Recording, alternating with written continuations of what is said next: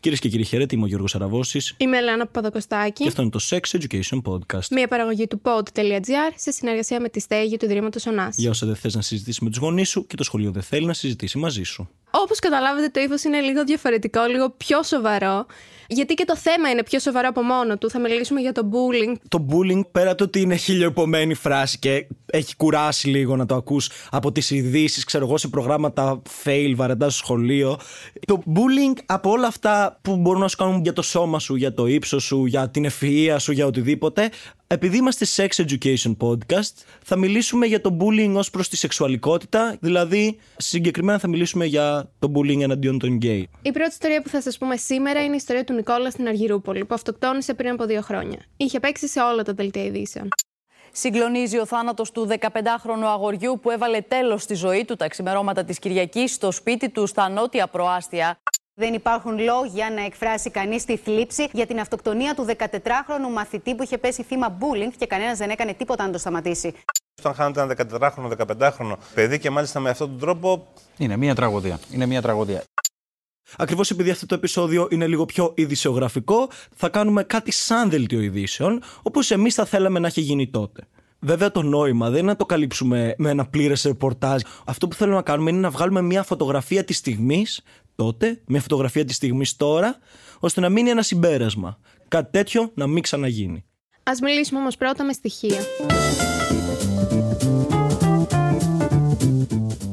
Το 45,6% που έχει δεχθεί σωματική βία δεν το έχει αναφέρει ποτέ σε κάποιον καθηγητή.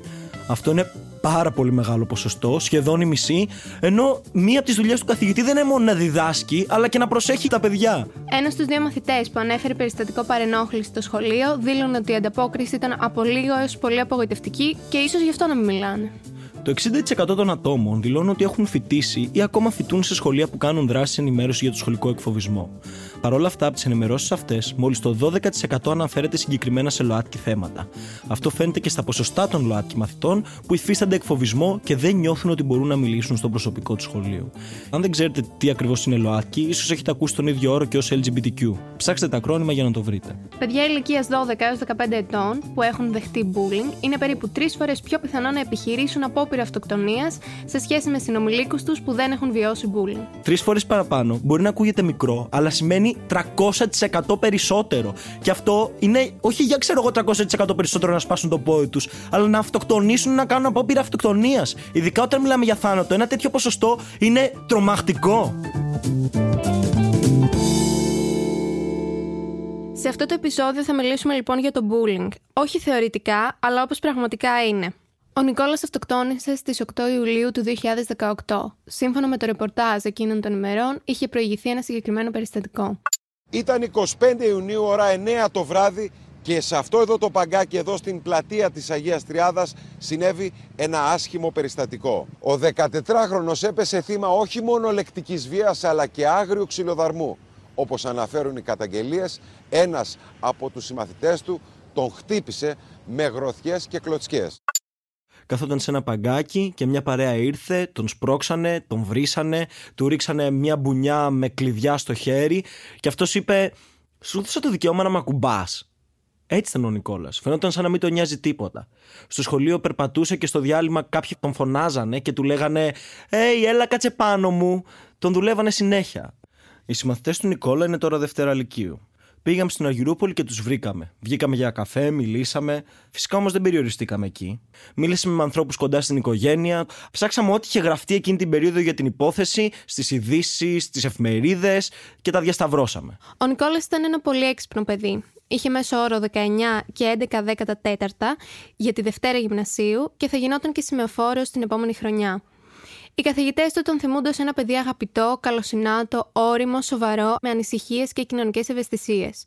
Το ίδιο και οι φίλοι του. Όπως μας είπαν χαρακτηριστικά με μία λέξη, ήταν διάνοια. Το άλλο που μας τόνισαν, όλοι με τους οποίους μιλήσαμε, είναι ότι δεν έδειχνε να τον προβληματίζει τίποτα περισσότερο από τους άλλους εφήβους της ηλικίας του. Τις τελευταίες ώρες του 15χρονου αυτόχειρα πριν την ανίποτη τραγωδία αποκαλύπτει το πρώτο θέμα. Το τελευταίο βράδυ πριν ο 15χρονος απαγχωνιστής στο μπαλκόνι του σπιτιού του στην Αργυρούπολη βρισκόταν σε πάρτι γενεθλίων φίλης του. Το βράδυ πριν την αυτοκτονία έχει γίνει ένα πάρτι. Με όλους όσους μιλήσαμε, μας είπαν ότι κανείς δεν μπορούσε να προβλέψει τι θα γινόταν την επόμενη μέρα. Σχεδόν προσπαθούσε να τους πείσει το αντίθετο. Έπεσε από τις σκάλες και είπε: Ευτυχώς που είμαι ζωντανός. Συζητούσε με τους φίλους του για το τι θα κάνουν την επόμενη εβδομάδα και έλεγε να μην κανονίσουν κάτι για τη Δευτέρα γιατί θα έχει εξετάσεις Ισπανικών, όπως μας λέει ένας φίλος του. Τη Δευτέρα είχαμε δώσει σημείο συνάντησης με την καθηγήτριά μας στην Αργυρούπολη ώστε να μας πάρει με το αυτοκίνητο να πάμε στο εξεταστικό κέντρο για να δώσουμε τις εξετάσεις μας. Εκεί πέρα κανονικά θα ήταν και ο Νικόλας. Δεν ήρθε ποτέ και εμένα μου είχε κάνει εντύπωση η απουσία του επειδή η καθηγήτρια τον ανέφερε συνέχεια στα μαθήματα που κάναμε ως το καλό παράδειγμα μαθητή.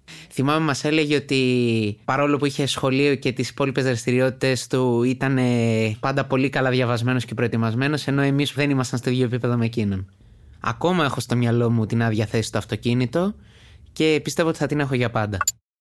Κανείς δεν είχε καταλάβει ότι τον Νικόλα τον πείραζαν τα σχόλια και το bullying που δεχόταν. Όλοι το γνώριζαν, όλοι ήξεραν τι γινόταν, αλλά δεν πίστευαν ότι τον άγγιζε. Κρατούσε και ένα ημερολόγιο, μεταξύ των οποίων σε κάποιο σημείο είχε γράψει ότι έχω μαζί μου τον πατέρα μου, τη μητέρα μου και τον αδερφό μου, δεν έχω όμως όλους τους άλλους, δεν έχω την κοινωνία. Το δεν έχω την κοινωνία είναι πάρα πολύ στενάχωρη φράση, ειδικά όταν την ακούσα από ένα παιδί 15 χρονών που θα έπρεπε να νιώθει πως έχει όλη τη ζωή μπροστά του. Και αυτό που μας έκανε εντύπωση όσο ψάχναμε την υπόθεση του Νικόλα είναι ότι σχεδόν πουθενά δεν ακούστηκε ξεκάθαρα ότι ο Νικόλας δεχόταν bullying επειδή ήταν γκέι. Δεν το είπε κανένα από τα μεγάλα κανάλια, ούτε υπήρχε σε κανένα μεγάλο τίτλο. Λες και ήταν κάτι κακό ή κρυφό, το είχε πει στο δημόσιο προφίλ του στο Instagram, και ενώ και λίγο να ρωτούσες τα παιδιά από το σχολείο θα στο έλεγαν κατευθείαν. Δεν μπορούμε και να κατηγορήσουμε τελείως ειδήσεις άμα δεν ήξεραν την οικογένεια του Νικόλα. Άμα λέγανε δημόσιο ότι είναι γκέι, μπορεί να παρεξηγιόταν η οικογένειά του. Μπορεί οι μισοί που άκουγαν την είδηση να πούνε Ε, ναι, πήγαινε γυρεύοντας. Η κοινωνία δεν ήταν με το μέρος του Νικόλα επειδή είναι ομοφοβική. Και αυτό είναι πολύ σημαντικό λάθος, γιατί έτσι δεν μαθαίνει ποτέ η κοινωνία να είναι δίπλα στα παιδιά που είναι θύματα ομοφοβίας και bullying λόγω του σεξουαλικού τους προσανατολισμού. Για να αντιμετωπίσουμε κάτι, σημαντικό βήμα είναι να το ονοματίσουμε και να μην παίζουμε με τις λέξεις. Να το συζητάμε και να μην το κρύβουμε. Αλλιώς, πολύ δύσκολα θα δούμε αλλαγή. Και μετά όλοι λένε τι τραγωδία που έγινε, είμαστε σοκαρισμένοι, τι θλιβερό, πέφτουμε από τα σύννεφα. Δεν καταλαβαίνω ότι όλοι είναι μέρος του προβλήματος. Κάποιοι μας είπαν ότι ίσως να είχε επηρεαστεί από τη σειρά του Netflix 13 Reasons Why δίπλα στο νεαρό ε, βρέθηκαν ναι. κάποια σημειώματα. Σε ένα από αυτά, ο 14χρονος λοιπόν φέρεται πως έχει κατονομάσει έξι συγκεκριμένα άτομα από τα οποία φέρεται να δεχόταν ε, bullying. Προφανώς και μετά από αυτό το γεγονός, όλο το σχολείο πάγωσε. Άμα γίνει μια τέτοια αυτοκτονία, αυτό περνάει τη σχολική κοινότητα και γίνεται αρμοδιότητα της αστυνομίας, της δικαιοσύνης. Πλέον είναι ένα ποινικό αδίκημα αυτό που έχει γίνει. Δεν μπορούν οι καθηγητές να συνεχίσουν σαν να μην έγινε τίποτα. Το σχολείο προσπάθησε να το αντιμετωπίσει όπως μπορούσε. Πήγαν κάποιοι ψυχολόγοι στις τάξεις, μίλησαν με τα παιδιά. Μας είπαν ότι στο γυμνάσιο μετά έγινε μια ομάδα ενσυναίσθησης που συζητούσαν τέτοια προβλήματα και υπήρξε και μια θεματική εβδομάδα που συζητούσαν θέματα για το ρατσισμό.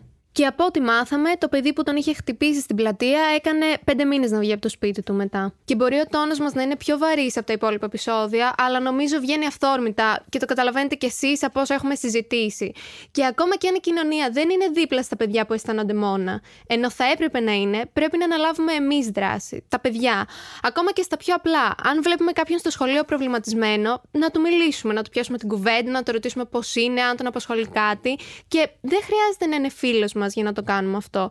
Και να καταλάβουμε σιγά σιγά ότι το να νοιάζεσαι και να ενδιαφέρεσαι για τον άλλον είναι cool και δεν είναι περίεργο. Αυτό και... δεν ήταν καθόλου cool. Cool δεν είσαι εσύ.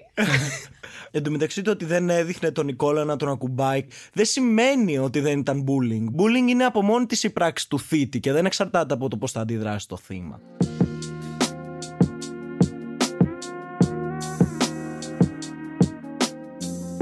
Για το επεισόδιο αυτό μιλήσαμε και με ένα φίλο μας, το Σοκράτη από το επεισόδιο του Coming Out, αν τον θυμάστε. Μας είχε αναφέρει τότε μια σκληρή ιστορία στην οποία είχε πέσει θύμα bullying. Τον είχαν χαρακώσει στις τουαλέτες.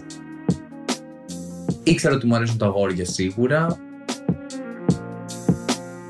Ένιωθα μόνος μου σε αυτό. Αποφάσισα να ξεκινήσω να βρω κόσμο μέσω του ίντερνετ, το οποίο ήταν ό,τι χειρότερο είχα κάνει. Νομίζω ότι αν είχα μία γνώση σε κάποια πράγματα και μία ενημέρωση μεγαλύτερη. Θα είχα προβλέψει πολλά πράγματα. Δυστυχώς η συγκεκριμένη μου ανάγκη οδήγησε σε ένα πάρα πολύ άσχημο περιστατικό που είχε να κάνει με σεξουαλική κακοποίηση, το οποίο ήταν πάρα πολύ δύσκολο και δεν μπορούσα ούτως ή άλλως να το μοιραστώ με κανέναν.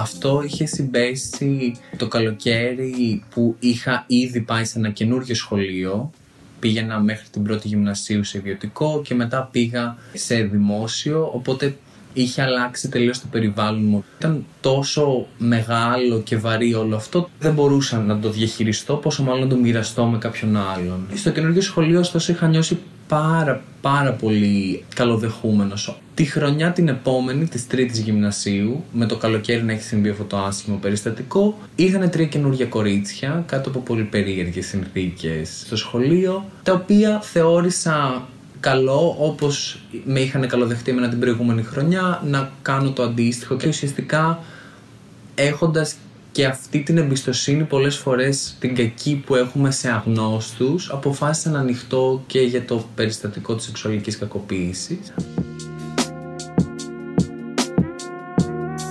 Αυτό τις οδήγησε στο να δημιουργήσουν μια αφήγηση αρκετά εκβιαστική απέναντί μου.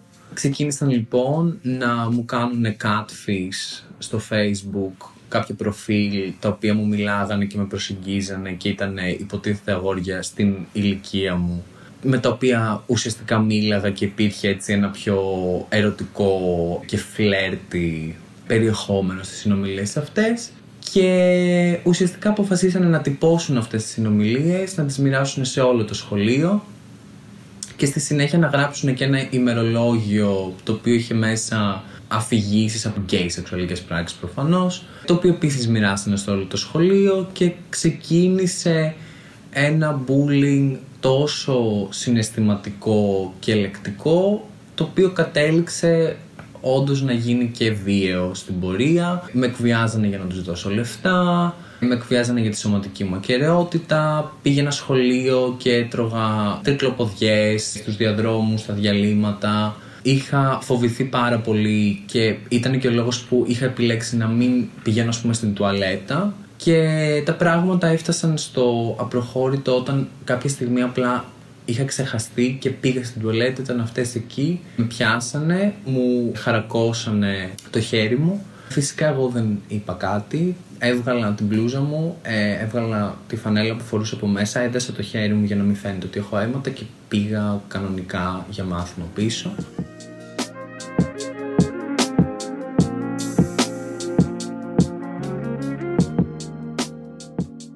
Προφανώς και φοβόμουν τόσο το να πάω όσο και το να γυρίσω από το σχολείο. Ήταν πάρα πολύ περίεργο. Ένιωθα ασφάλεια μόνο σπίτι μου. Οπότε οι διαδρομές, αν δεν ερχόταν κάποιος φίλος μαζί ή κάποιος συμμαθητής ή μεγάλη παρέα, ήταν εφιαλτικές.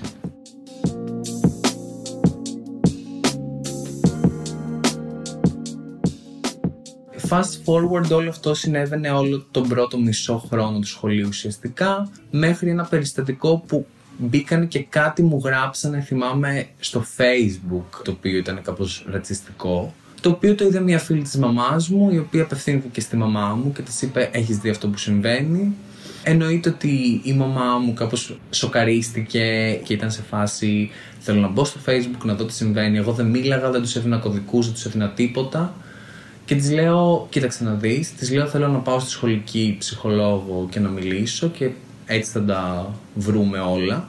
Γιατί υπήρχε σχολική ψυχολόγος στο σχολείο.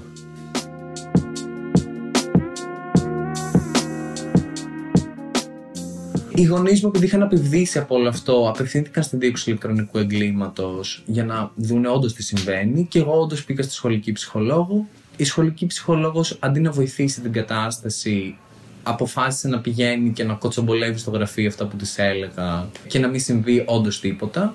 Μέχρι τη στιγμή που ουσιαστικά οι γονείς μου έχοντας συλλέξει στοιχεία από τη δίωξη ηλεκτρονικού εγκλήματος πήγαν στο σχολείο για να βρούνε τη βοήθεια από τη διευθύντρια για το ότι εμένα μου ασκείται βία, ας πούμε. Οι συμμαθητές μου ήξεραν τι συνέβαινε, αλλά δεν είναι ότι μπορούσαν να κάνουν κάτι, γιατί υπήρχε αυτό το απρόβλεπτο ότι τι θα γίνει, τι θα γίνει, τι θα γίνει.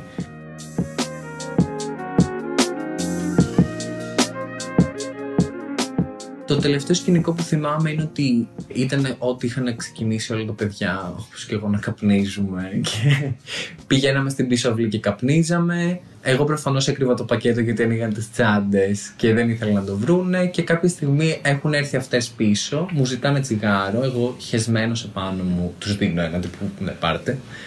Ε, και εκείνη τη μέρα η διευθύντρια τους ανοίγει τις τσάντες, βρίσκει όντως τα τσιγάρα και αυτές κατηγορούν εμένα ότι τους έδωσε τα τσιγάρα. Εγώ επειδή τότε δεν μου έκοβε, πήγα στο γραφείο και το παραδέχτηκα και λέω Ναι, εγώ τους έδωσα τσιγάρα. Το οποίο μου κόστησε μια αποβολή.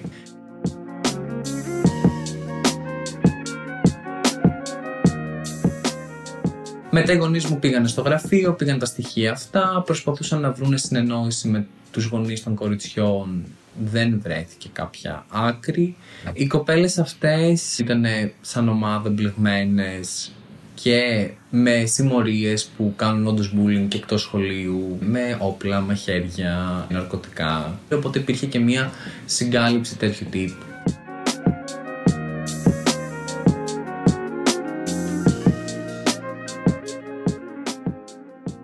Η μία από αυτές μετά από πάρα πολλά χρόνια, νομίζω ότι το πρώτο έτος που ήμουν στο πανεπιστήμιο, την είχα πετύχει έξω και κάπως μιλήσαμε ένα μισάωρο που κατάλαβα ότι ήταν και αυτή στην ίδια μοίρα με μένα και ουσιαστικά και αυτήν την εκβιάζαν για να ασκεί bullying. Οπότε είναι και η μόνη που έχει πολλά ελαφρυντικά στο κεφάλι μου. Αλλά οι υπόλοιπες δεν αναγνωρίσανε ποτέ ότι είχαν κακοποιητική συμπεριφορά απέναντί μου. Και νομίζω ότι δεν τις βάλανε και οι γονείς τους στη διαδικασία να το αναγνωρίσουν αυτό. Δηλαδή, χαρακτηριστικά θυμάμαι, ας πούμε, ότι η μητέρα της μίας από αυτές είχε εκβιάσει τη μαμά μου ότι αν κινηθεί νομικά και αν το προχωρήσει μέχρι τέλος με τη δίωξη ηλεκτρονικού εγκλήματος θα βγει να πει σε όλους ότι έχω κακοποιηθεί σεξουαλικά από κάποιον άγνωστο και η μαμά μου προφανώς της απάντησε ότι δεν ξέρω αυτή την πληροφορία για το παιδί μου, δεν ντρέπομαι γι' αυτό, έχει συμβεί όντως και το να το κάνεις αυτό είναι ανήθικο.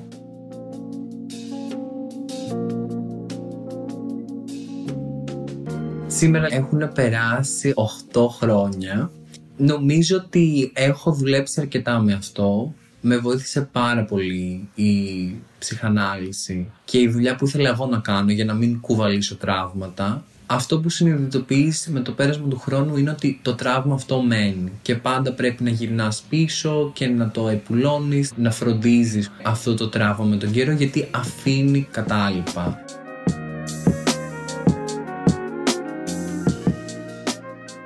Σοκράτης είναι εδώ και πουλώνει το τραύμα. Ο Νικόλας όχι. Πέθανε επειδή ήταν διαφορετικός και επειδή κάποιοι αποφάσισαν ότι δεν μπορούσαν να το αποδεχθούν.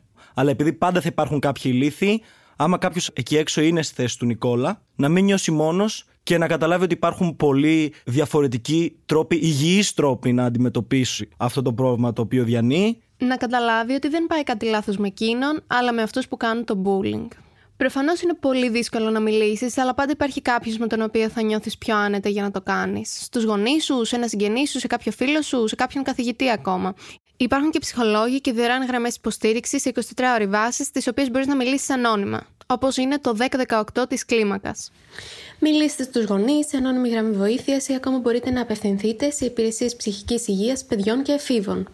Οι καθηγητές, είτε μπορεί κάποιοι από αυτούς απλά να μην νοιάζονται, Ναι. οι περισσότεροι απλά δεν το καταλαβαίνουν. Έχουν να φροντίσουν 25 παιδιά σε πολλές διαφορετικές τάξεις. Είναι δύσκολο να καταλάβεις, ειδικά όταν κάποιος προσπαθεί και το κρύβει.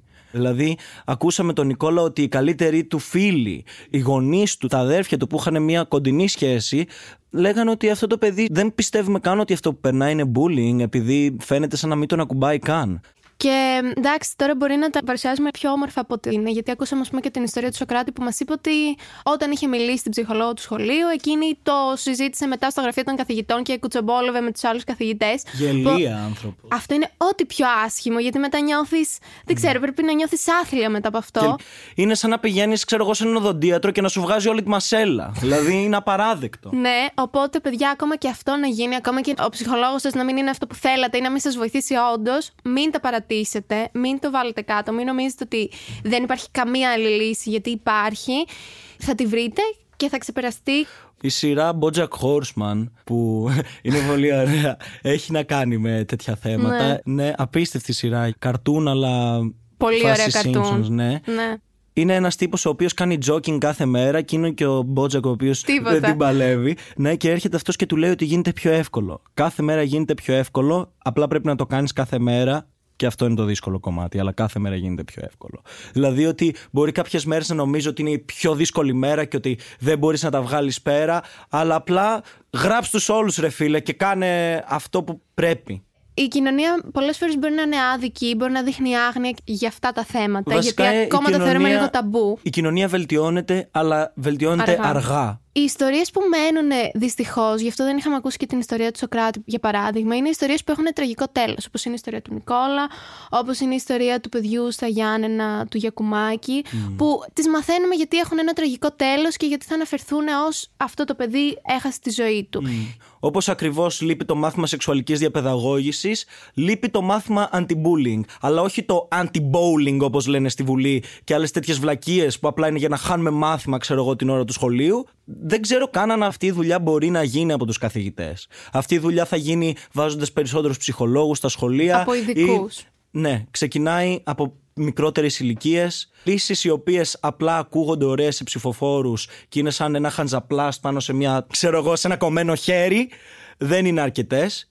Αργεί πάρα πολύ να έρθει αυτή η αλλαγή. Οπότε μέχρι τότε, καλό κουράγιο στον αγώνα. Μην τα παρατάτε. Και αν δεν πιστεύετε εμάς, ακούστε και το Σοκράτη να σας το λέει, που το έχει περάσει. Αυτό που ενθαρρύνω είναι ότι όσο και να πιστεύει το εκάστοτε παιδί ότι είναι μόνο του ή ότι δεν θα το ακούσει κανείς ή ότι θα πληγωθεί η εμπιστοσύνη του ή ότι θα δημιουργήσει πρόβλημα, δεν δημιουργεί κανένα πρόβλημα και το να μιλήσει είναι ο μόνος τρόπος να φτάσει στη λύση. I know it hurts sometimes, but you'll get over it. Ακούσατε το έκτο επεισόδιο του Sex Education. Πέρασαν κιόλας 6 εβδομάδες. Θέλουμε να πούμε ότι διαβάζουμε όλα τα μηνύματά σας. Είναι ακραίο πόση υποστήριξη έχουμε λάβει όχι μόνο από φίλους μας και γνωστούς μας, που και αυτό είναι γαμάτο, αλλά και από τελείως άγνωστους ανθρώπους που μας στέλνουν μηνύματα. Στέλνουν στον ξάδερφό μου από τη Θεσσαλονίκη αν όντως είμαστε ξαδέρφια, ξέρω εγώ. Ναι, και να συνεχίσετε να μας στέλνετε email με το πώς σας φαίνονται τα επεισόδια. Αλλά επειδή υπάρχουν και ερωτήσεις τις οποίες εμείς δεν μπορούμε να απαντήσουμε, γιατί δεν είμαστε δικοί σας, το έχουμε πει από την πρώτη στιγμή, θα σας απαντήσουν οι επιστήμονες που μας συμβουλεύουν σε αυτό το podcast, ε, γιατί αυτοί ξέρουν. Στείλτε μας λοιπόν στο mail ό,τι σας απασχολεί και εμείς πρώτον θα σας διατηρήσουμε ανώνυμους και δεύτερον με την ερώτησή σας μπορεί να βοηθήσετε και κάποιον άλλον που μπορεί να έχει κάποια παρόμοια ερώτηση. Στείλτε μας στο sexeducation.pod.gr και στο Instagram στο pod.gr στα stories που θα anεβαίνουν με μορφή ερωτοαπαντήσεων και θα μπορείτε να στέλνετε τις ερωτήσεις σας. I know you're sad and tired. You got nothing left to give. Ακούσατε το Sex Education, μια παραγωγή του pod.gr σε συνεργασία με τη στέγη του Ιδρύματος Ωνάση. Είμαι η Ελένα Παπαδοκοστάκη. Και εγώ ο Γιώργος Σαραβώσης. Στην περιγραφή του επεισοδίου μπορείτε να βρείτε όλες τις πηγές και τη βιβλιογραφία που χρησιμοποίησαμε στην έρευνά μας. Ευχαριστούμε για την επιστημονική του συμβολή την δόκτωρα Ιωάννα Γιανοπούλου, επίκουρη καθηγήτρια παιδοψυχιατρικής της Ιατρικής Σχολής του Πανεπιστημίου Αθηνών, τη Μαργαρίτα Γερούκη, εκπαιδευτικό και διδάκτορα του Πανεπιστημίου του Ελσίνκη και τον Αναστάση Σπηλιάδη, ψυχολόγο και επισκέπτη λέκτορα του Ινστιτούτου Ψυχιατρικής, Ψυχολογίας και Νευροεπιστήμης στο King's College του Λονδίνου. Για το Sex Education Podcast συνεργάστηκαν οι Επιμέλεια παραγωγής Λέτα Γκαρέτσου Μοντάζ και ηχητική επιμέλεια Μάριος Πλεσκοσοβίτης Ηχοληψία Γιώργος Βαβανός Χρύσα Κούρεντα Ακολουθήστε μας στο Spotify, στα Apple Podcasts ή όπου αλλού ακούτε podcast δωρεάν από το κινητό σας. Και μην ξεχνάτε κάθε Δευτέρα νέο επεισόδιο. Εν τω μεταξύ το σλόγκαν έχει τελείως διαφορετικό νόημα τώρα. Πολλές φορές τα θύματα bullying όντως δεν θέλουν να το συζητήσουν δυστυχώς με τους γονείς τους, αλλά και το σχολείο δεν καταλαβαίνει τίποτα.